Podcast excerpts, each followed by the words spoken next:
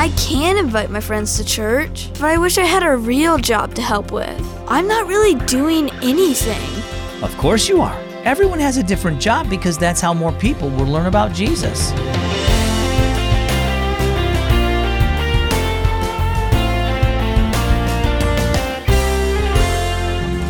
Happy Sunday and welcome to Keys for Kids. I'm so glad that you're listening. Let's get started.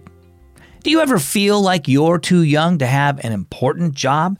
Be careful what you wish for. Josiah became king of all of Judah when he was just eight years old, and that was not an easy job.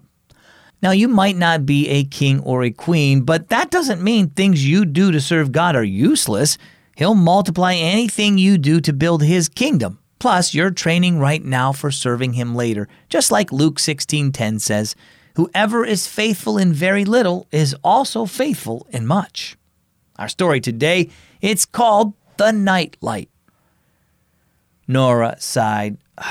Everybody's doing something, she thought as she listened to the conversation at the table. Everybody but me. Pastor James had come for dinner, and so far the discussion was all about the events their church was putting together to reach people with the gospel. Mom was going to sing with the choir downtown. Dad was in charge of men's breakfast, and Nora's older brother offered to make posters to advertise the kids' program. Nora pushed her food around on her plate. I wish I were big enough to help, she thought.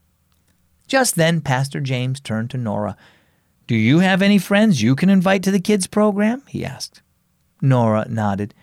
I guess so, she murmured, still wishing she could have a real job like Mom and Dad and her brother did. As Mom tucked Nora into bed later that night, Nora shared her thoughts.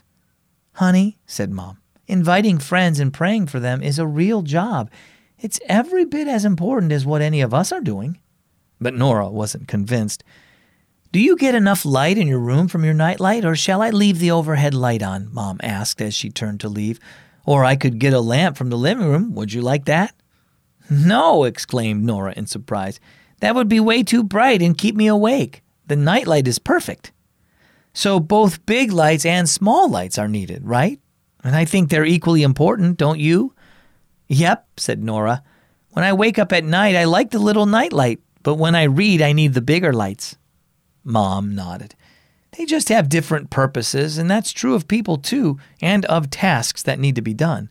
They're all needed, and big ones and little ones are equally as important. They all help people know more about Jesus, and since you know him as your Savior, you can be a light for him in whatever tasks he gives you. Nora thought about that. Okay, I'll invite my friends to the kids' program, she grinned. I'll be a nightlight for Jesus. So, how about you? Are you too young to preach? To organize meetings? To prepare a dinner? Well, that's okay. Someday the Lord may ask you to do those things. But right now, perhaps you, not your parent or your pastor, can be a friend to the new kid at school, or pray for your teacher, or invite your classmate to church.